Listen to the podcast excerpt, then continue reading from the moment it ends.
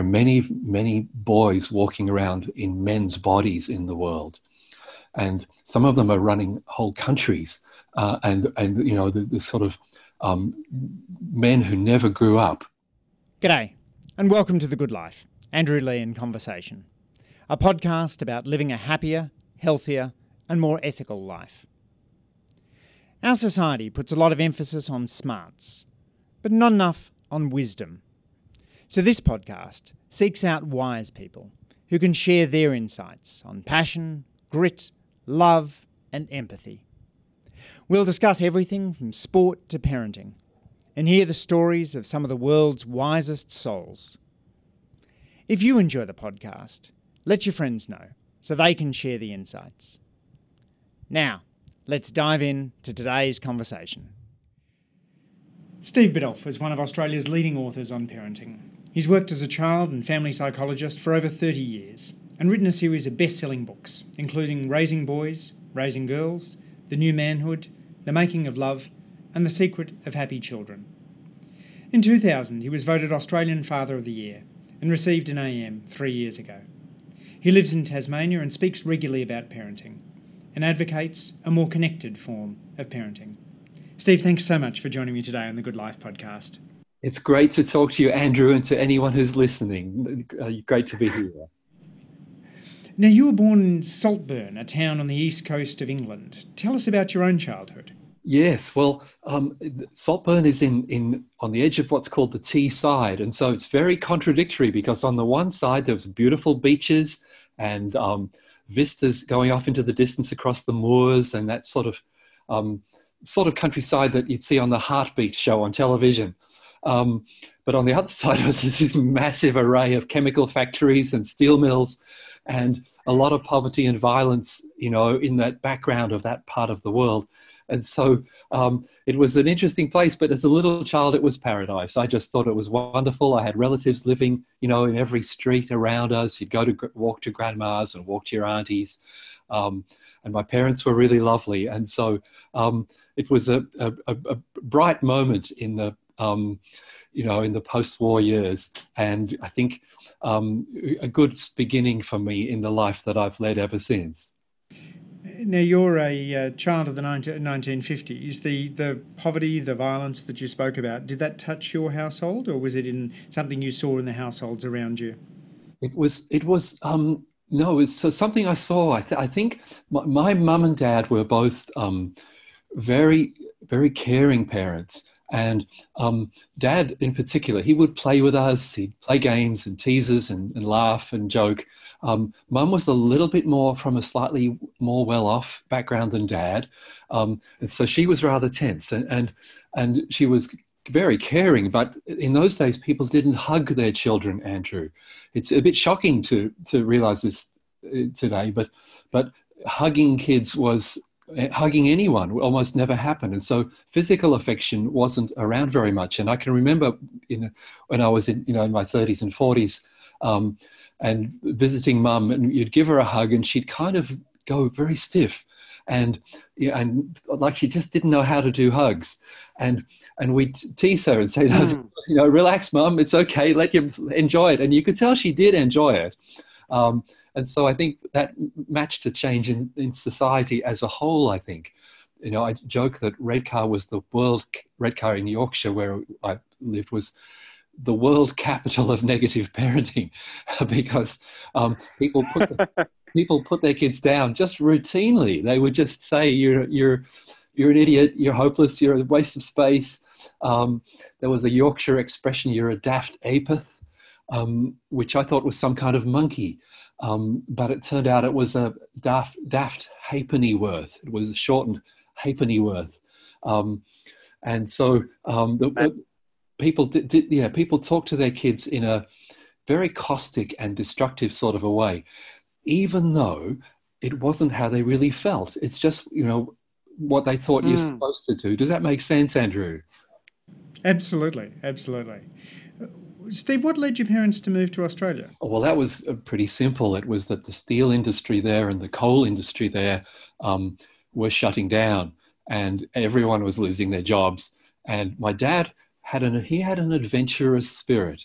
he was a sort of person he read magazines about you know big hunting big game hunting in africa and climbing in the rocky mountains of canada and so he was an adventurer and mum was a uh, a, a, bit of a scaredy cat and so and they'd always had this tension in their marriage of dad wanting to go places and do things and mum just wanting to stay safe and mm.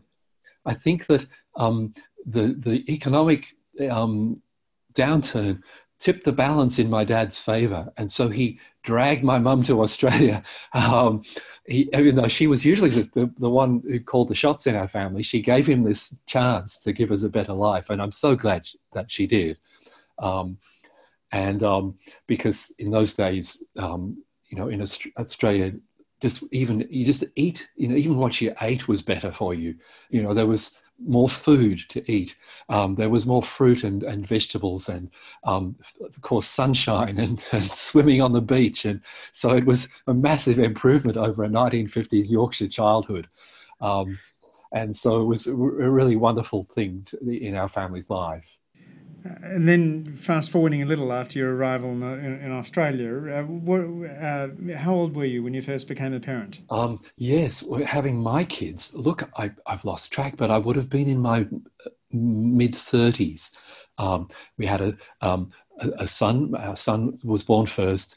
Um, then, um, three years later, we had a miscarriage. We had a pregnancy we'd really planned and, and hoped for, and that didn't work out, which knocked us around quite a bit. Um, and in fact, it was out of that experience that I started working on my book about men. Um, but then a, a, couple of years later, we had a, a, little girl, and so so we've got a boy and a girl now who are both um, adults now. Um, so we were really lucky and, and enjoyed parenthood enormously, and um, and and of course, writing about it. Um, we, I never wrote my books from a point of view of an expert, Andrew. Sometimes I get introduced, you know, by someone introducing me as Steve Biddulph, parenting expert, and I always um, correct that because my approach to parenthood is that we all on the, we're all on the same level.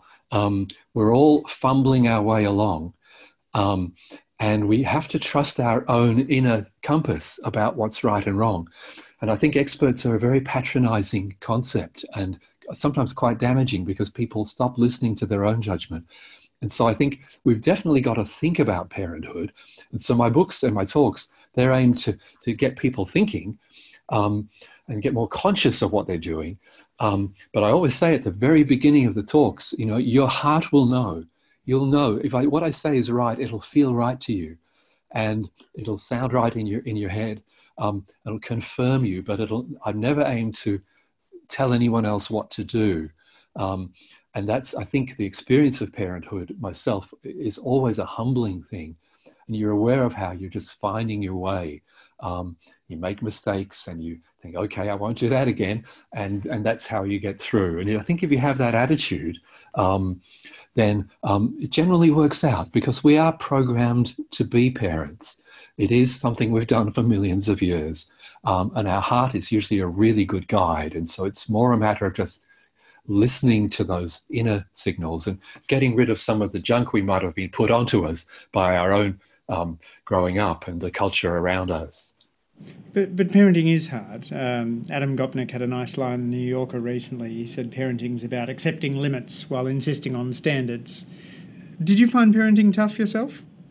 Look, I think one of the things that made it harder for me, I was, in the first part, I was really, really lucky because my wife Sharon, although she she came from a violent family and she came from a lot of poverty in her childhood, she was one of five little girls being raised on the cane fields in Queensland. Something happened with her where she kind of it's one of those miracles that it does happen in our personal story where we have a terrible beginning and somehow we turn that around and become really, really great at doing it because we've experienced the, the absolute opposite. And so she was a, just such a loving and natural mother. Um, and whereas my background, I don't know, Andrew, if you've read this in any of the things you've read about me, but yes. I, have, I have Asperger's syndrome. Yes. And so, um, and the main effect of that is a, a, a real lack of um, social intelligence, and, and especially when I was younger, just the clueless about how to talk to people. Um, and I was lucky that I trained as a psychologist, and then I went and learned how to do psychotherapy, which is much more than just psychology. You switched from physics, I understand. Yes, that's right. Yes, I did the usual um, Aspie thing, and, and something. I said I chose physics because it's a really great subject if you can't relate to human beings. but I think puberty struck, and I thought, no, look, I meant I need to be able to talk to girls, and so what can I, what can I study that'll help me with my life goal? And switch to psychology, which was just very fortunate. Yes, and then, but in a, in a nutshell, to answer your question, um, I, I, I um, I'm sure there were plenty of times when my kids just thought, "Oh, geez, I wish Dad was a bit more normal," um, because I, I, I, would say the wrong thing or I'd do the wrong thing. But luckily, um, I was a humble um, Aspie, and so I would always I'd talk to Sharon. Sharon would just give me this look, and I'd sort of I'd, I'd go and have a little quiet talk to her afterwards, and we'd figure out, you know, this is how you do it. And I think that's part of the secret with my books, Andrew, is it's like a, um, you know, those books that are written that are called for complete dummies. Um, so you get accountancy for mm. dummies mm. things. I think I was a complete dummy. And so that means that I had to figure it out from the very basics. And so that meant I had to figure out for myself how do you do discipline or how, how do you raise a boy how do you raise a girl and because i had to figure it out myself it meant it was easy to put it down on paper um, and and give it a bit of a, a light-hearted kind of a feeling to it. Um, and so people say things like they say your books are just like you talking. They're they, they're not pretentious. They're not kind of preachy or formal in the way they're written, and and because that's that just the way I am. Um, and so it was it kind of was the wound that turned to gold in a way because um, you know, I had to learn how to read emotions on people's faces, and I had to learn how to converse. And and there's a lot of people in this world that it would benefit from thinking a bit before they open their mouths. Um, and so, you know, it's not a great disadvantage to have to do that, really. Yeah, but that's enough about me. We should move on, Andrew. well, let's move on to uh, some of the insights from your books, uh, uh, which have, we should say, uh, sold more than 4 million copies, uh, belying the notion that children don't come with instruction manuals, because uh, plenty of boys in, in, in, this world now do come with in the instruction manual Raising Boys by Steve Biddulph. Um, one of the ideas you have there is that you push back against the notion of quality time. Uh, I sort of think of your approach as being a, a, little similar to the military strategists who like to say that quantity has a quality all of its own. Uh, and, uh, and, and you say uh, in, uh, in, in one of the editions of your, of, of your Raising Boys that if, you, if, if a dad routinely works a 55 to 60 hour week, uh, they just won't cut it as a dad. Um, what, what is it about the, the quantity of time uh, that really matters? Yes, um, yes, I was. I was really laying the law down when I wrote that. That's uh, that's got a, that got. A, I remember that got a lot of men um, really uh, examining their, their lifestyles, um, and I'm glad I said it because um, uh, you have to talk very straight with men um, to get their attention. But yes, the the key of it, Andrew, is that human relating and and getting on and getting close with each other, which is what a family is about. It's not like it's not something that just happens um, quickly. Um, where we have to get attuned to each other, and so in in a family, ideally, you know, um, mum and dad get together, uh, you know, when when they come home from work, and there's a little bit of settling in. Um, if if you pick your child up from school, they don't just immediately tell you how that how their day was or uh, something they really want to tell you. There's a bit of a, a period, sort of like a bit of a warm up or a, mm, a mm. sort of a, just a harmonizing it with each other. Um, and so it may be that it takes 10 or 20 minutes to really just get back together. Um, and before you can have that flow between you where you have a, a, comfortable conversation or you can bring up the vulnerable things that are that you're wanting to talk about, but you're not sure the other person's got time. Um, and so, in a nutshell, if you want to put it in a nutshell, if you want to write this on the sky, it would be that love takes time. And now, the converse of that is that hurry, and hurry is the single thing that characterizes our lives the most today. Hmm. Hurry is the enemy of love. And you can have a, a really loving family, strong marriage, um, kids that are deeply loved. And if you turn up the speed of that family, that they've got to have a longer commute, or they've got to work longer hours, or the kids are busy with a whole lot of things and they've taken on too many um, classes or interests or things like that. As you turn the speed up, every relationship, every exchange will start to be a little bit out of sync and a little bit not quite satisfactory, not quite working out. And and you know when you've had a you know you've had a word or two with uh, someone that you that you, you love and that you care about, there's that feeling in your stomach when you know that didn't quite go right. You know, there's something bothering them, but haven't got time to find out what it is. Now, taken too far, what ha- what happens is people start to have arguments and fights. Um, the kids have problems that they haven't felt they can tell you. Um, they get into trouble at school with something that maybe they could have talked to you three months ago. You know, a problem with a friend or some scary thing that's happened to them, and or you know, a husband and wife can have a massive blow up, even you know, separation or divorce because they just you know that they really needed a week away together you know two years ago and they didn't take that does, does that sound too extreme what i'm saying andrew that that could happen just through the effects of rushing not at all. Uh, my uh, eldest son and I were uh, running a little late this morning. I was dropping him in for an early thing at seven o'clock at school, and because he was running late, he was stressed, and because he was stressed, it took him half the car journey to school to calm down. So I was reflecting after I dropped him that we lost half of, of the time that we normally ha- enjoy for conversations just because the the time together wasn't productive because of the, the rush and the hurry. So it speaks very much to my experience just today, Steve.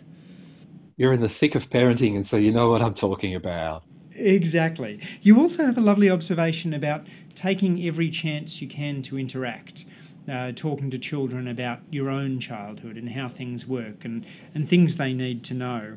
Uh, I loved it because I, am just so often reminded that uh, my children uh, don't have a sort of basic understanding of the facts, facts of the world uh, unless someone gives it to them. So, you know, I discovered the other day my kids had no idea what the Vietnam War was.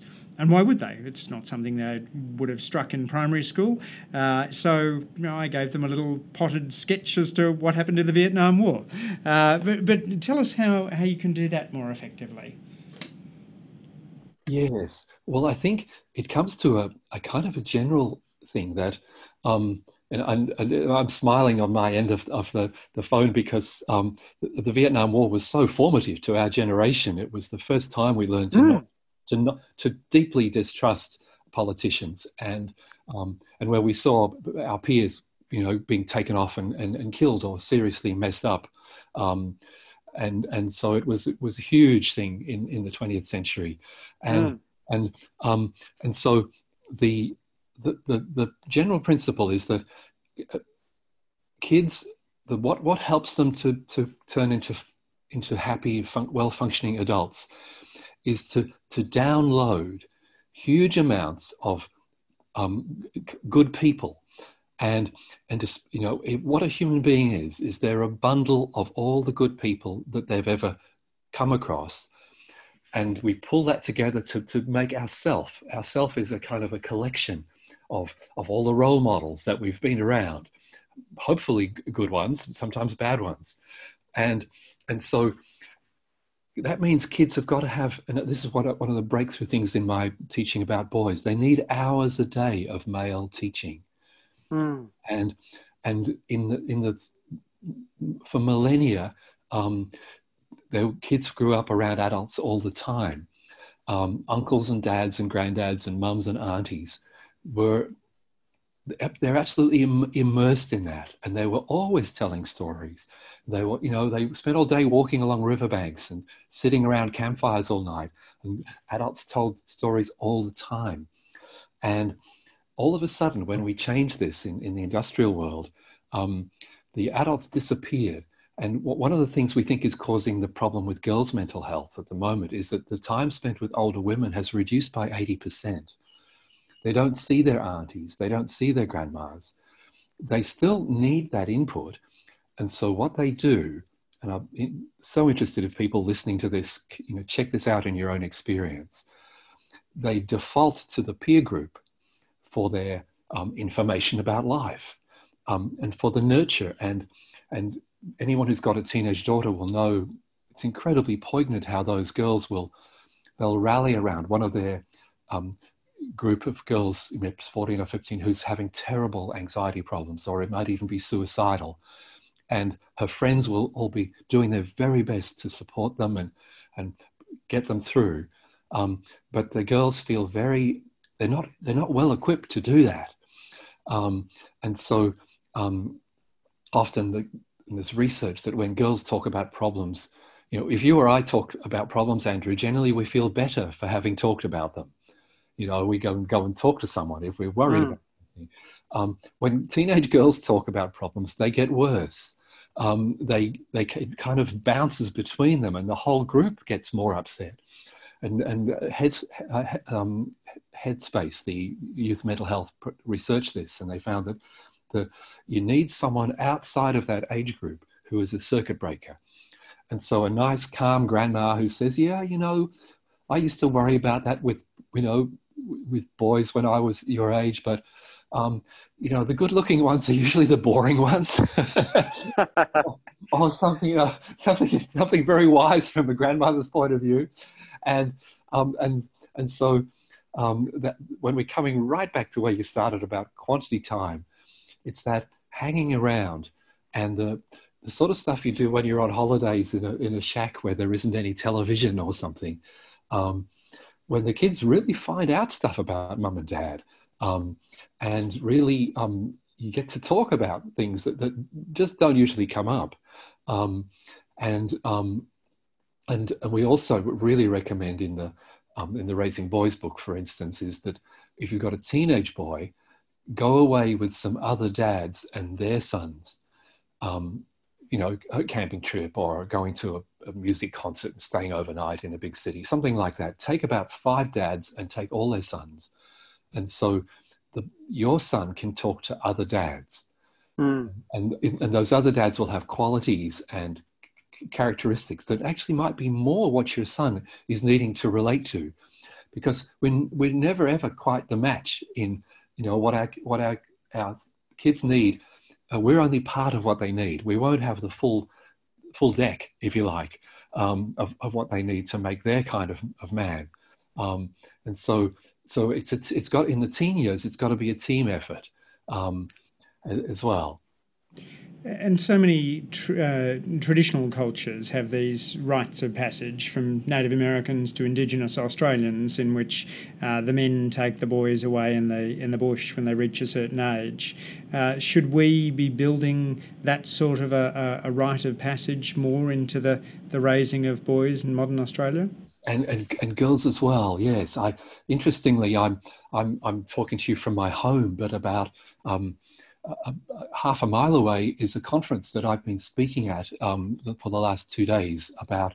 Um, it's called the Rite Journey, and Rite is spelled R-I-T-E. And the Rite Journey is a school program which is happening in probably I think 200 schools around Australia. They're mostly um, faith-based schools, but not all of them. And this turns the whole of Year Nine, um, so so Year Nine secondary school, into a a rite of passage year um, where they, the kids do activities all through the year, um, culminating in some retreat kind of camps and some sort of climactic kind of events um, where they're saying, you know, you're going to be pretty much an adult by the end of year nine. You're a young adult, but at the moment you're you're a kid, and there's a difference. There's a, a distinct difference in the psychology of a man from the psychology of of a boy and we're going to teach you what that is. Now, for listeners to the podcast, Andrew, some of the differences I only need to say, of course, is that there are many, many boys walking around in men's bodies in the world. And some of them are running whole countries. Uh, and, and, you know, the, the sort of um, men who never grew up. And, and, people can fill those gaps in themselves. But, but um, it's a terrible, terrible fact that, you know, if, if you're, you know, murdered or you're in a car crash or your, um, your country goes down a terrible path, it'll probably be because of a boy in a man's body that's doing that. And, you know, domestic violence perpetrators and, and rapists and, and terrible sorts of people are, they're boys in men's bodies. And, and so how do we grow up our boys? And, and in, in our book Manhood, and I'm sure you, you, you would have come across this, Andrew, we have some of Richard Rohr's mm. um, principles that, for instance, a boy thinks of himself first. Um, he's all about himself mostly, and that's perfectly healthy in a boy. But the, the measure of a man is that he that he puts others first, and um, and that he he enjoys his life, but his life is not about him. Um, and so that's an enormous challenge. And, and what they teach the boys in these rite passage classes and experiences is if you want to be if you want to be happy, if you want to earn the love of a partner, um, you've got to get off your own case and um, and be willing to to put other people first and um, and and the rewards of that it's not not a sort of not a kind of a preachy kind of a message. It's that's where joy lies. Um, um, when you're just not that interested in meeting your own needs so so directly um, when you're willing to be unselfish and to, to think of others then others will think of you. And and you'll have a really good time. And so and it challenges the boys. And um, there are other messages you know you're going to die um, you, you, haven't got forever. Um, life is hard. One of the most infantilizing messages of our culture is that if you just have enough money or uh, pay your insurance or uh, buy the right car or something, um, everything will be fine. And what I know as a psychologist, and I'm sure Andrew, you're you know a wise elder in in in our community, in in, in your job in in the world, um, that life can come out of the blue and do terrible things. And it's got nothing to do with um, choice. It, there's no, it's not to do with being a good or a bad person. Just stuff just happens.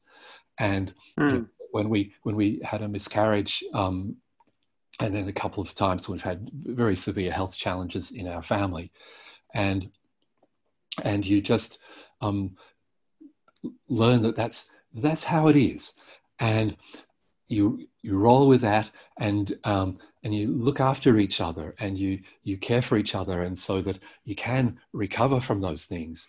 Um, but if we don't let kids know that then they'll be badly disillusioned and badly shocked. Um, and, so you're saying to you know to a young parent um, there will be times in your parenthood where you will be absolutely at the end of, of your um, tether where you will feel like you cannot bear to go on that's a normal feeling. Everyone has that sometimes with a new baby. Everyone has it with a, a toddler. Everyone has that with a in 14 year old son or a 15 year old girl. Um, and then if you know that, um, it's still hard, but you, you, at least you're well equipped. And, and one of the amazing things, my, my working day, Andrew, is I, st- I rest during the daytime and at night time I go and talk to 800 people in an auditorium somewhere in the world and that's what that's what I do for a living. And the incredible thing about doing those talks for mums and dads is that I look out at the audience and there'll be points in the evening where there's a couple of dozen people in tears. And no one else can see that because I'm the only one who's looking out at their faces. And the reason is, and then within seconds, the whole room will be in laughter as well. And it's a kind of a laughter of relief that we're all in the same boat.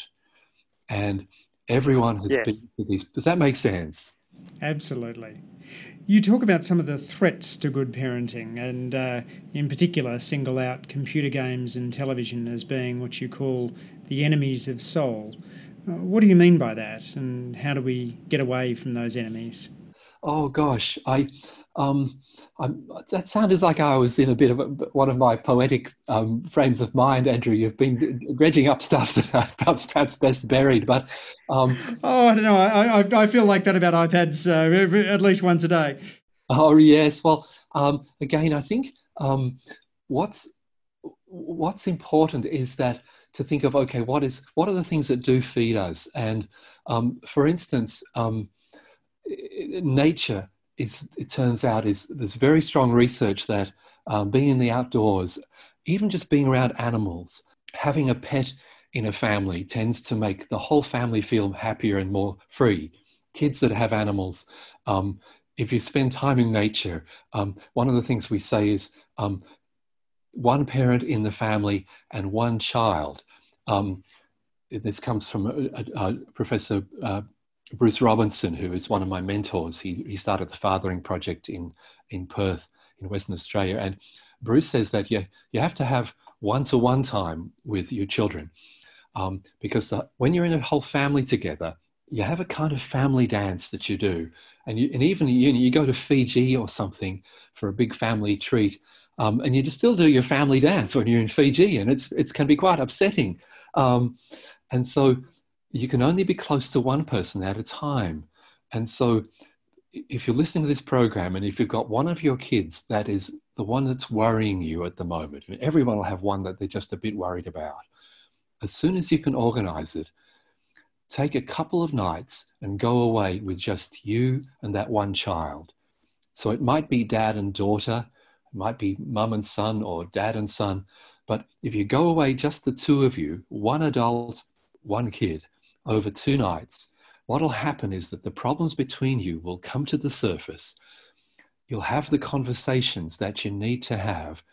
And it'll be kind of like taking out the garbage, Andrew. It's like the stuff that's built up that's been not quite right with you.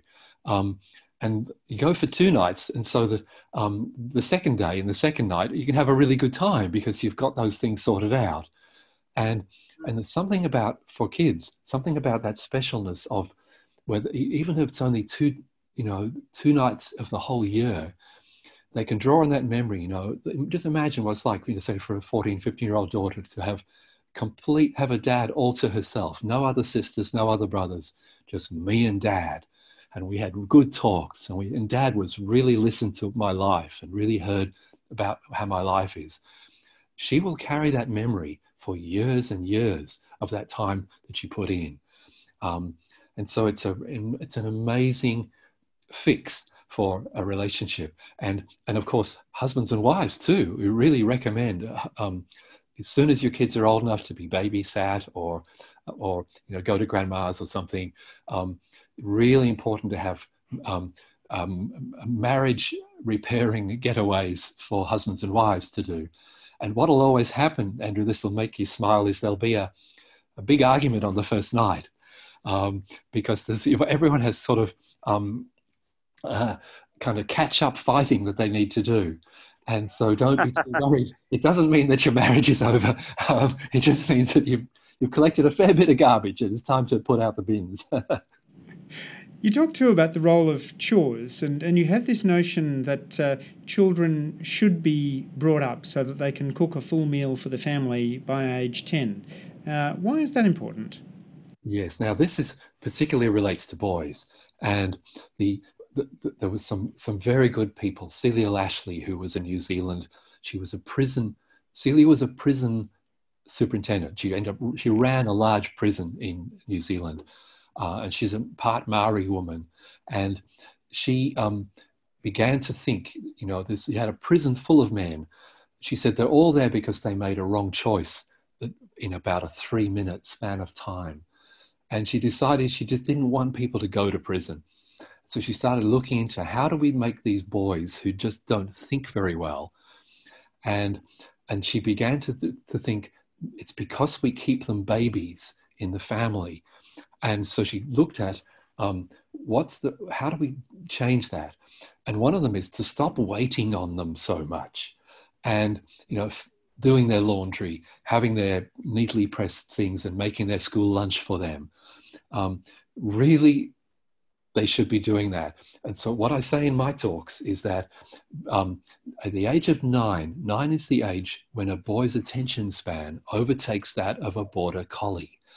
And um, and the border anyone's got border collies they get run over all the time and um, and so at age nine a, you teach a boy here's how you handle boiling water here's how you handle a sharp knife um, and and, and, and he cooks an evening meal for the family once a week.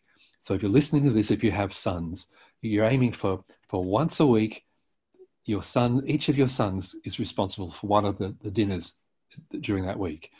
And you start simple, you know, with pasta and bottled sauce, but but by the time they're 12, you'll be aiming for, you know, roast lamb and vegetables and and um the incredible thing is that you know you teach them how to do it and so you're already you know spending time with them in a purposeful way. Um, they really really take to this. Boys and food are a very natural combination. And so um, and it's this brilliant thing. And and you get a boy that goes out into the world um, and he and, and he can take care of himself. He can iron he can sew he can cook. Um, and we tease people. We say you know you need this because finding a woman who'll do it for you is increasingly difficult. and um, and and so you know this is this is the seeds of the family of the future where where men and women are much more equal and much more interchangeable in the tasks that they do. And uh, you know, if I could sum up in my biggest goal in in my working life, it was to be to um, to get dads to be really hands-on, confident parents and and we've succeeded in that. There have been studies of the time that dads put in in their with their children has trebled in between your generation and and the young generation, Andrew. Um, we've trebled the amount of father time that's being spent. But dads spend a lot of time with their kids now, but they didn't used to do that. They used to come home and light a pipe and and, and read the paper, and now they're they're pushing prams and they're around their kids, and it's a, it's the most brilliant thing. It is a real hope for the future. We know sport's good for uh, raising both boys and girls, but it can also turn into a, a, a contributor to that problem of, of rushing and, uh, and over hurried lives that you mentioned at the uh, at the outset. Uh, how do we get the balance right between ensuring children are doing those sorts of good team sports, but not having them feel as though their lives are completely overscheduled? Yes, I think we have to kind of wind back some of this, Andrew. I mean, these are good things that are just being taken too far.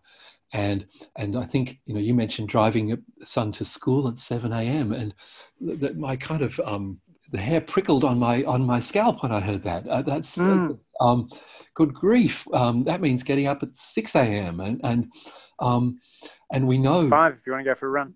Well, that's right. And so uh, Michael Carr-Gregg, who is, is a, a, a, terrific psychologist, he, he's, um, he studied adolescent sleep and um, and there's some very strong findings that teenagers their sleep window the time when they need best to be asleep for their brain development is um, to sleep until about nine in the morning um, that, that, they naturally um, shift their back. They go they and they don't really want to go to bed till 10 or 11 um, and they don't want to wake till nine. And the reason for that is their brain is going through very big changes, and it's their health requires them to sleep long hours. Um, and so schools that are getting kids in at seven are doing they're damaging the brains of those adolescents.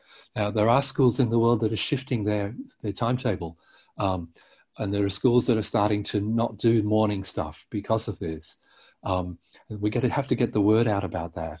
Um, kids definitely sport is great thing. Um, it's it's it's it's incredibly character building. Just just before you leave leave sleep, Steve, since you since you raised it, because you do talk a lot about education and uh, and the need for adolescents to get nine hours of sleep a night. Uh, how do you, do you have other other other tips on uh, on ensuring that your children sleep better if you can't move the starting time of their school? Yes, I think the strongest one uh, we we have you, you may not, not know, Andrew, but I have a, a Facebook um, community, a, a, Raising Boys community that's got 200,000 parents um, come on and, and we talk about raising boys, and we've got another one for girls.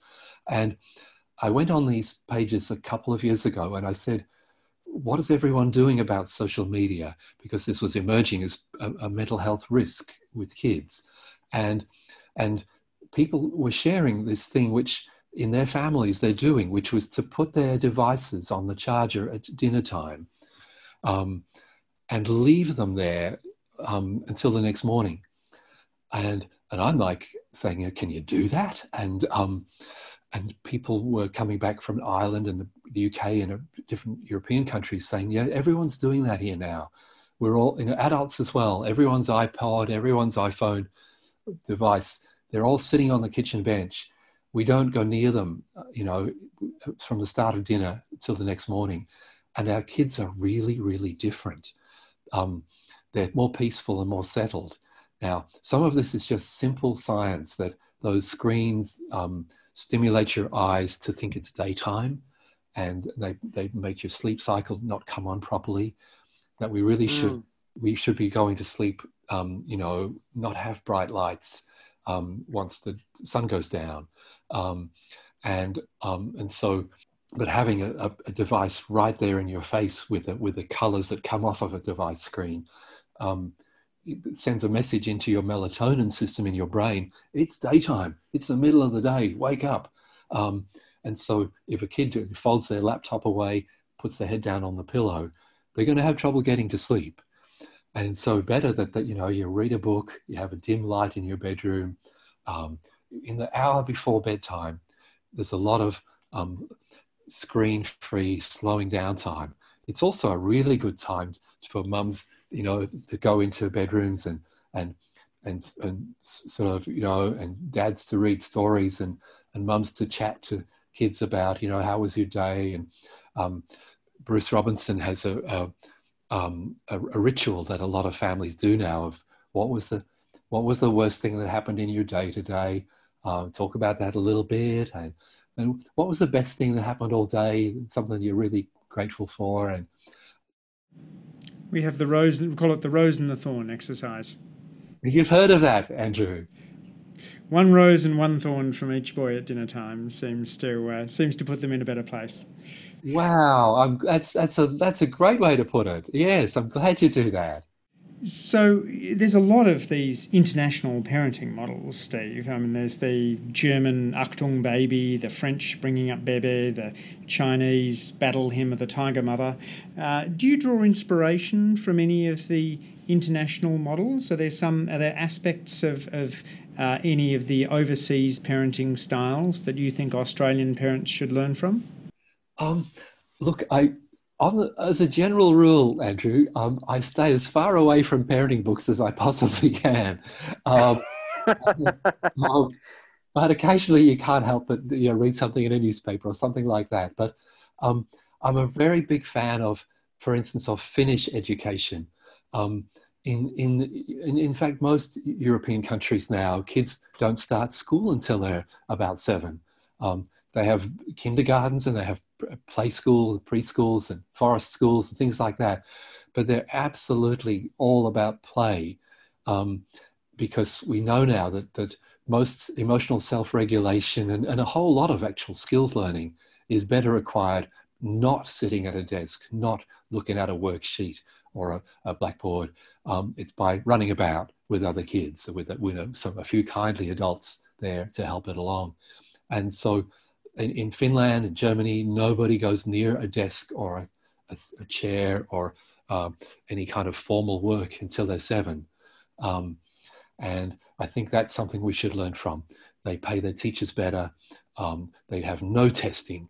None of this um, data-driven regulation. And, and, again, I've just spent two days with uh, 60 of some of the, the best school teachers in this country, and they are in despair. I'm talking to people who are thinking of leaving teaching because they are so harassed by filling in forms, um, doing paperwork, um, not being able to, to do active or spontaneous things with the kids that might be, mm. have a wonderful, if you, if you look back to your um, school days, Andrew, I bet you can remember teachers who told, to, spent the whole class telling us some story about something, you know, that, that happened to them during World War II or something like that. And those, you know, I, I remember those stories. I don't remember any of the rivers of South America. Algebra has vacated my mind. Um, and so um, we've, we've really damaged education. Um, and it's not the teachers, it's the bureaucrats, it's the politicians who've, who've brought in that lack of trust in, in the, letting the professionals uh, do what they know is best. Um, I think we need to get um, get that get bureaucracy out of schools.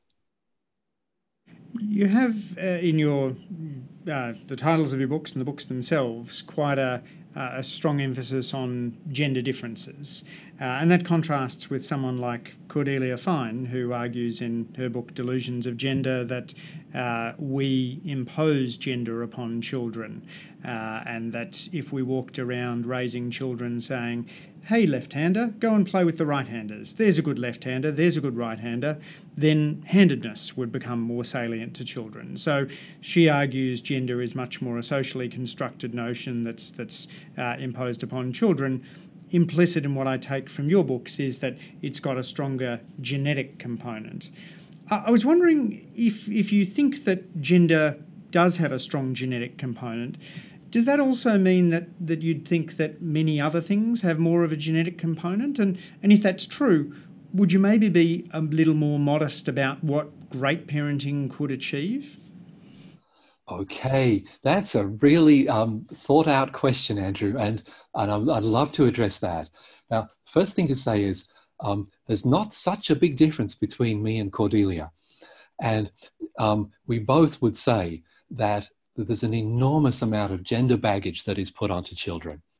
And that it's really, really fantastic how we've, we're learning not to do that. And we're, not, you know, we're learning not to say big boys don't cry. And we, we're learning to, to, to say that girls can do anything they choose to do in this world. And, and the hmm. gender itself is a continuum. And, and so that there are people all over that that continuum. And when you have a you know if you have a little boy and you know that the nurse says to you you've got a boy that tells you absolutely nothing about the kind of person he's going to be. You have to find out what sort you've got. Now having said that at the same time and we've got a lot of new science that's written in the back of the raising boys book because this is all keeps coming out all the time there are generalizations that we can make that that work most of the time for example, um, testosterone, and, and Cordelia wrote a second book called Testosterone Rex, where she wrestled with this and began to realize more of what was going on. For instance, if a little baby boy, if, if they take a, um, a sample of the cord blood, umbilical cord blood from little boys when they're born, they'll find that there are very varied levels of testosterone. And in fact, there are, there are high testosterone boys and there are low testosterone boys. And so some boys are more masculinized than others, uh, even just within the male gender, Andrew, if that makes sense. Yes. And, and so, and of course, if you think about the women that you know, there's a very wide um, spectrum of women and a lot of overlap between men and women.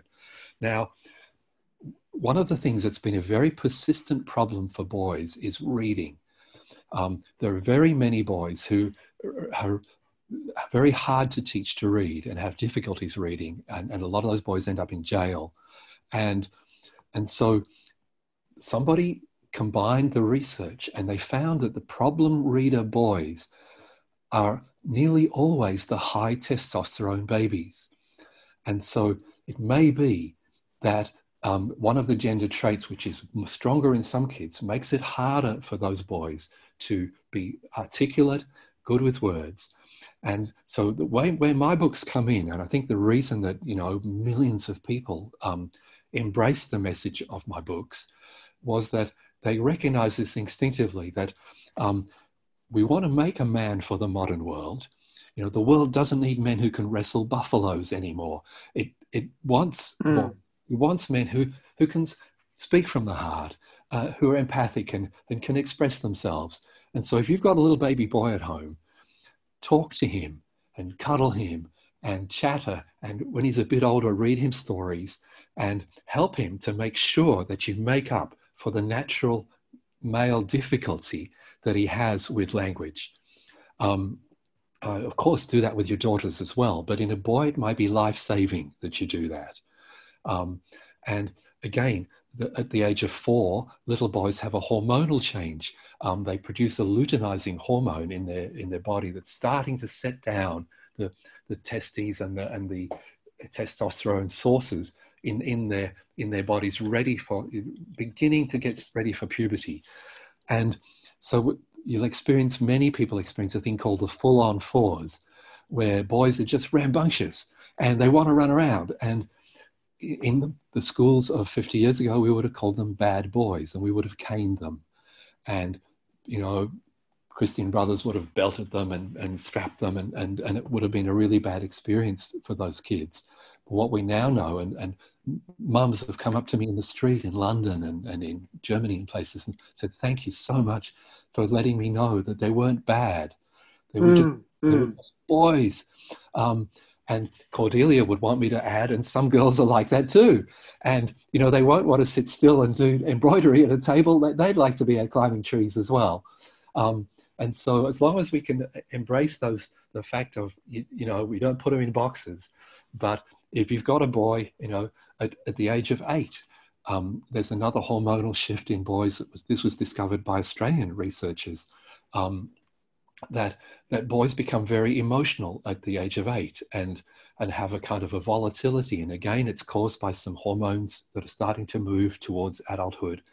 Um, and it's a little bit very similar to what a girl will have eh, when when puberty begins but it, this begins four years before puberty.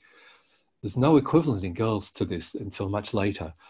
But those boys will find they, they burst into tears very easily or they'll their friend will say something and they'll just turn and punch their friend in the side of the head and and and you'll talk to your son that night and he'll be a bit upset a bit quiet and, and he'll say what's wrong? He said oh I don't know. I just flew off the handle. I punched my best friend you know at school and I got in trouble and and and you say well look um, I've been reading in this book um, eight is an age when sometimes that happens. It's your it's your hormones and um, it doesn't mean that you, it's an excuse. It doesn't mean that, you know, maybe you had a reason to be angry, but, you know, this might be going on with you. And, and a big sigh of relief all around that you're not mad and you're not bad. You're, it's just, these are some of the things we're only just discovering about how amazing our bodies are. Um, and with, with girls, they have, uh, you know, as we said, they, they don't have puberty. They have puberty about two years younger than boys do. Um, and and that's something we have to navigate. Uh, boys don't boys are idiots at that age, and girls have suddenly turned into goddesses, and they, they don't get on very well, you know. And um, and some I work in some terrific schools. There's a school um, in uh, on the North Shore of Sydney. I, I, sorry, the name doesn't come to mind right now, but it's a school where they always separate the kids in the um, in the classroom. Um, it's a co-ed school, but when you go to your classroom, you go the boys go to one and the girls go to another, um, and that's a the, the, I talk to the kids in that school. They really love that because they say we can mix and we can uh, you know, enjoy each other's company in the in the in the playground, but the classroom is a safe space. We can concentrate. Um, you don't feel self-conscious. Um, uh, we can the teacher can match the lesson to our needs. Um, and in that way, um, it's it's a brilliant way of around that that that disjuncture that happens with the different timetable of those of the genders. Mm, mm. Steve, what advice would you give to your teenage self? um, go and go and do some courses in how to talk to girls. um, um, no, I think um, gosh, that's I, I don't. I, yes, I have to really think about that, Andrew. I think um, relax. Um, you'll find your you'll find your tribe. Um, but in fact, m- Andrew, my teens were were pretty good. I, I was I went to a government high school. We had wonderful teachers. We did the Duke of Edinburgh's award. Um, um, it's a great scheme. Yeah, and and and I think because of that, some of the teachers got to know us better and took more. You know, we got to mm. meet outside of the classroom.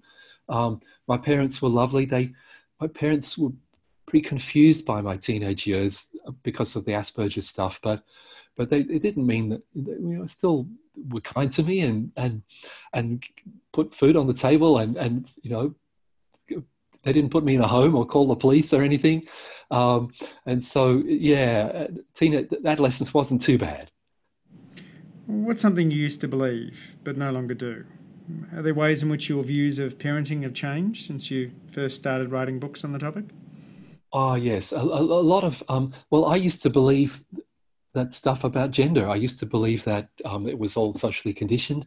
Um, we were all right into that in the 1970s, Andrew. That was the that was the way everyone was hope, we were hoping that was true, um, because it would have made life a whole lot simpler. Um, oh gosh, I used to believe that people who ran countries were good people um, and knew what they were doing. Um, I used to believe that the world would go on forever, and and now you know, as a as a grandfather, I climate change and the climate emergency is the very focus of my time and my energies. Um, I'm now I'm doing my talks around the, the world. I to raise money for, for climate activism. For, for I'm, I'm a big part of helping the school student strikes that have been going on, and um, I belong to Christian Climate Action and a number of, of interfaith groups on climate. I I, I always I believed as a kid that we would always have nature and always have, you know, a, a better future.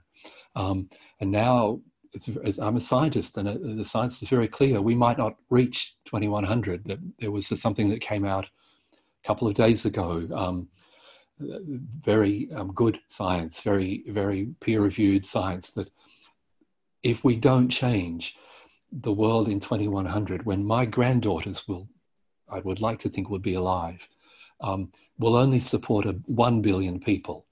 That a, a heated up world will only have enough agriculture to feed 1 billion.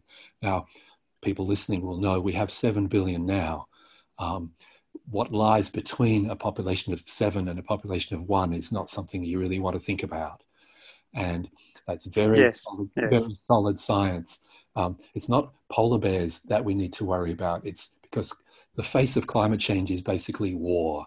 When food runs out, you get war, and and that's the that's the, going to be the picture of the 21st century. And so, all of my efforts now and my fundraising, my writing, um, are tilted now towards please, please wake up.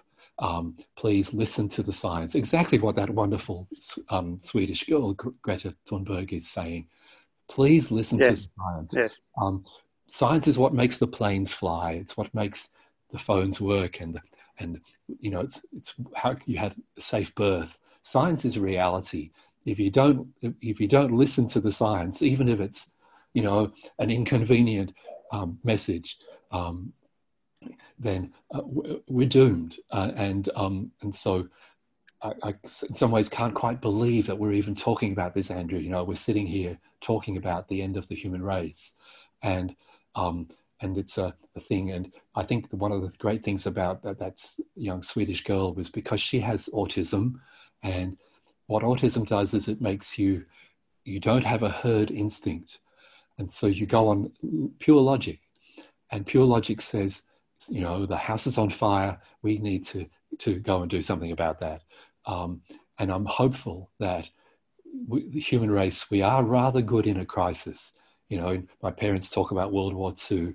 Everyone, hmm. everyone mm. pulled together. Um, it was a, it was a it was a close run thing, and Australia has you know, Australia contributed one percent of the dead, the Allied dead in World War II. That's you know we made a small contribution, but it might have made all the difference. And so when I hear people saying, "Oh, well, you know, Australia is not," you know, doesn't matter what Australia does. Um, it really, really matters.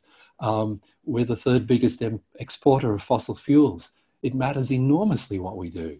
Um, and so I, I, the only model I have in my mind is, is you know, what my parents came through was, was global war. Um, and I think it's, it's World War C now.